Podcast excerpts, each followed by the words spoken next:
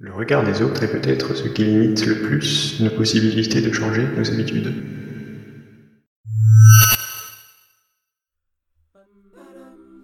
Un jour, je t'ai vu, puis ton regard s'est posé sur le mien. Puis tu t'es envolé. Mais ton regard, lui, est resté gravé dans ma mémoire. Qu'as-tu bien pu penser de moi durant cette fraction de seconde? As-tu souri de mes rondeurs, de ma coupe de cheveux ébouriffée ou de ma chemise froissée? Ou au contraire ne pensais-tu à rien, cherchant tout bonnement à regarder les gens autour de toi? Aussi frustrant cela soit-il, je n'aurai jamais de réponse à ces questions. Mais ton coup d'œil a frappé ma curiosité. En quoi le regard des autres nous affecte-t-il tant? Est-il préférable ou même possible de se détacher de leur regard? Bienvenue dans Poussière du siècle, épisode 3, le regard des autres.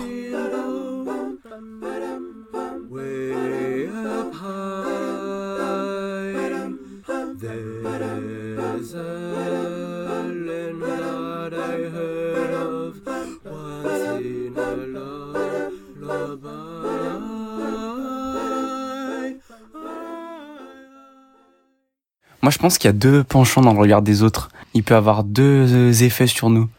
Je pense qu'il a un côté un peu inhibiteur, qui nous empêche de faire des choses, qu'on se dit, ah, si je fais telle chose, euh, j'ai peur qu'il me... Exemple, exemple, j'ai un exemple de ce matin. Il y avait un cours qui commencer, il fallait qu'on se présente. Il fallait donner une de ses hobbies. Moi, dans ma tête, le premier truc qui arrivait, c'est jeux vidéo, tu vois. moi, je me dis, purée, mais ils vont me juger si jeux vidéo, parce que c'est vraiment le, le kikou lol geek de 5 ans qui... Et là, je me suis dit, oh mon dieu, c'est quoi ce, ce raisonnement? Le regard des autres. Ouais.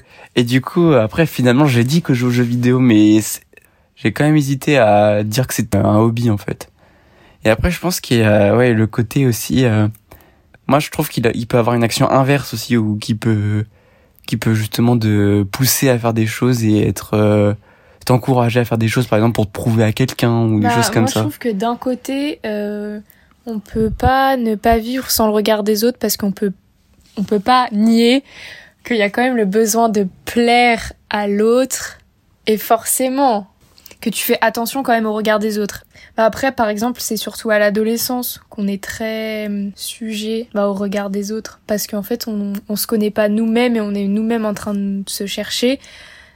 Donc, euh, je pense que c'est à ce moment-là aussi qu'on fait plus attention au regard des autres et qu'on subit plus le regard des autres. Mais de quelle manière le regard des autres nous affecte-t-il? Cela peut se manifester par de la peur, que tu as très probablement déjà ressenti lors d'une présentation en public par exemple. Tout d'abord, je pense que la plupart d'entre vous le, le savent. On a des effets comme le stress qui se manifeste la plupart du temps par des crispations, des hésitations dans le discours, des pertes de repères, des moments de blanc. Et ça, ce sont des effets typiques qui arrivent lorsqu'il s'agit de prendre la parole, euh, notamment euh, lorsqu'on a un public nombreux devant nous. Mais alors pourquoi? Pourquoi est-ce qu'on va réagir de cette manière? Déjà, parce qu'on sacralise le regard de l'autre. On a peur de son jugement, on a peur de ce qu'il va penser de nous, de l'image qu'il va se faire, que ce soit pour une première impression ou pour une image qui va s'installer dans la durée. On a également peur de l'erreur, peur de fauter, peur de dire n'importe quoi, peur des conséquences que cette intervention pourra avoir sur notre vie future.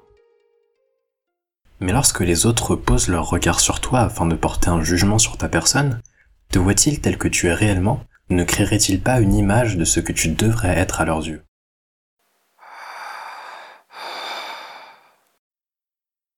Le regard des autres est un regard qui tend à créer dans la collectivité des autres une image de l'objet. Cette image, je vais l'appeler simulacre. Et je vais l'opposer à deux autres notions, à savoir l'être et l'existant. L'existant est un objet qui est défini de manière intrinsèque, dans le sens où, pour qu'il existe, l'existant n'a besoin de rien d'autre. Il, existe par lui-même. L'être, au contraire, est, par exemple pour un individu, euh, pour une personne, euh, un objet avec lequel il interagit, et donc qui existe dans son esprit. Je vais alors parler d'être. Ainsi, le regard des autres crée un simulacre dans l'esprit de la collectivité. Toutefois, la collectivité des autres agit en fonction de ce simulacre. Il va adapter son action par rapport à l'idée qu'il se fait de l'objet. Dès lors, il est amené à interagir avec l'image de l'objet et non plus avec l'objet en lui-même, créant ainsi un être découlant de- du simulacre de l'objet. Le regard des autres se pose donc sur l'image que les autres se font de nous, à savoir l'être, et non pas sur ce que nous sommes réellement et ce qui reste d'invariable chez nous, à savoir l'existant. Mais dès lors, que faire du regard des autres? Pensons déjà au métier de psychologue. Consulter un ou une psy, c'est en soi payer quelqu'un pour avoir son regard et son avis sur une situation qui est la nôtre.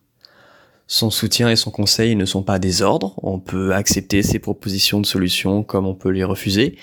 Simplement, on bénéficie de la perspective de quelqu'un qui n'est pas dans l'état névrosé où nous sommes, qui a un peu plus de recul sur les situations et qui a peut-être déjà vu d'autres patients souffrir comme nous.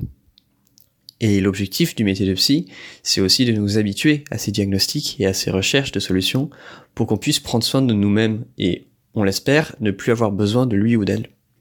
Par le regard de l'autre, on construit un regard plus bienveillant sur soi. De même, notre famille ou nos amis peuvent nous aider à affiner notre regard sur nous-mêmes. Ceux qui n'ont pas beaucoup d'estime de soi doivent souvent ignorer leurs propres pensées négatives et se fier aux encouragements de leur entourage. À l'inverse, ceux qui ont trop d'estime de soi seront peut-être encouragés à redescendre d'un ton. Dans tous les cas, il est difficile de correctement estimer son impact sur les autres, que ce soit des gens qu'on a aidés ou des gens qu'on a blessés sans s'en rendre compte. Les autres nous offrent des retours qui nous permettent d'ajuster notre comportement, ou du moins choisir d'ajuster notre comportement ou non. Nous sommes aussi en droit de trouver que les commentaires des autres sont déplacés et de se fier à notre façon de faire.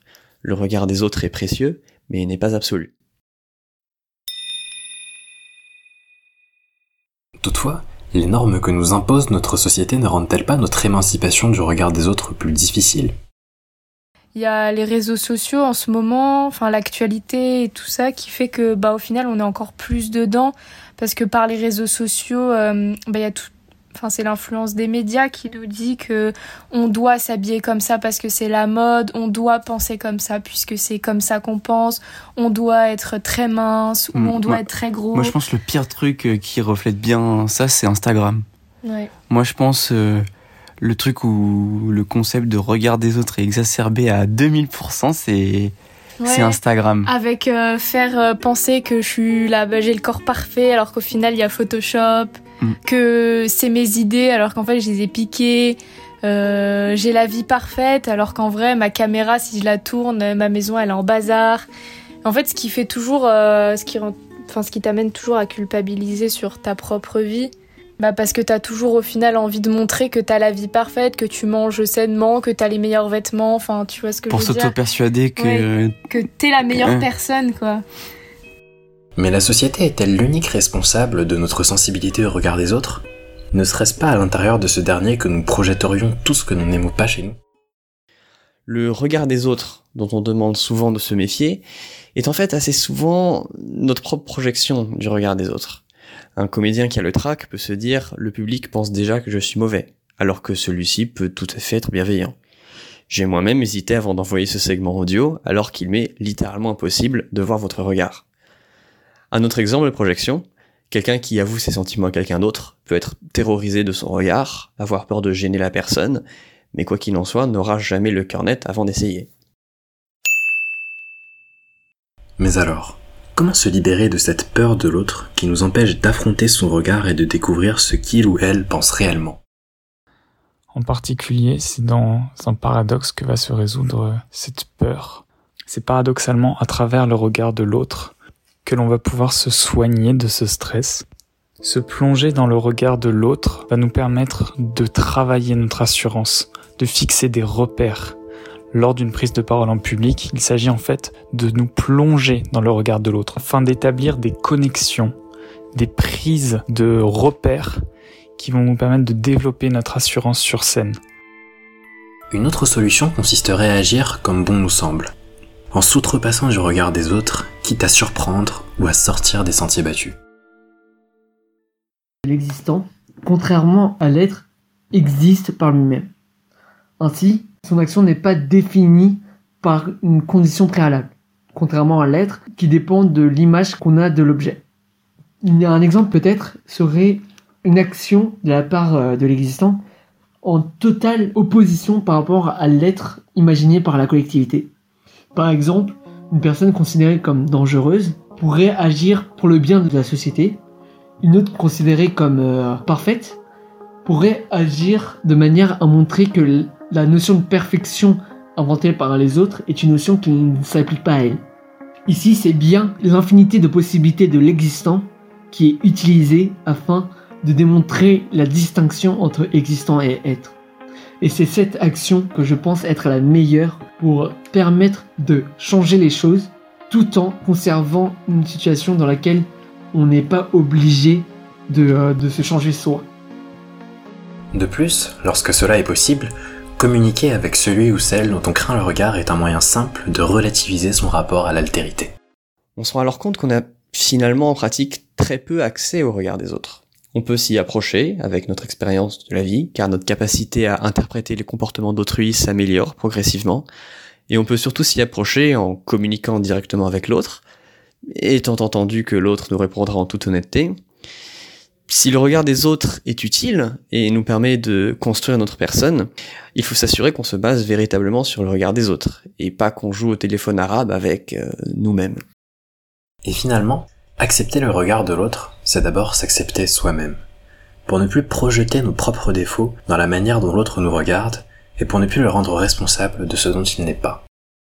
C'est hyper important au, final d'apprendre à se connaître soi-même, d'être d'accord avec nos valeurs, avec ce qu'on est, pour pouvoir s'assumer totalement, et justement essayer de passer au-dessus de ce regard des autres, même si au final on vivra toujours avec. C'est juste qu'il nous atteindra peut-être un peu moins Enfin, en soi, euh, on fera toujours attention au regard des autres. Forcément que, bah, sinon, Forcément, on viendrait tu- tous en. Euh, sinon, tu on vas, venir, tu vas venir tout nu. Bah, c'est ce que euh, j'allais ouais, dire. Sinon, on vient tout nu et voilà, il y a un moment, on s'en fout du regard des autres. Mais non, là, quand même, euh, on, enfin, il y a, on respecte quand même certains codes que la société nous, nous inflige.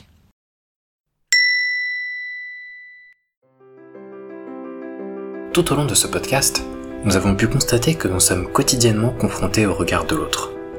Ce dernier peut générer en nous de la peur, de l'insécurité, voire un sentiment de méfiance envers autrui. Toutefois, il ne faut pas oublier que ce jugement que portent les autres sur nous ne concerne pas notre réelle personne, mais plutôt l'image que les autres se font de nous. Ainsi, il est nécessaire de toujours conserver un esprit critique sur le jugement que nous portent les autres, car nous savons mieux que quiconque qui nous sommes. Le regard des autres est à relativiser, et il ne faut pas hésiter à communiquer avec la personne en face de soi afin d'expliciter ses arrière-pensées. C'est en apprenant à se connaître que l'on encaisse mieux les critiques et qu'on peut anticiper les tentatives de manipulation. Te voici à la fin du troisième épisode de Poussière du siècle dédié au regard des autres. N'hésite pas à t'abonner à la chaîne pour être informé des prochains épisodes. À bientôt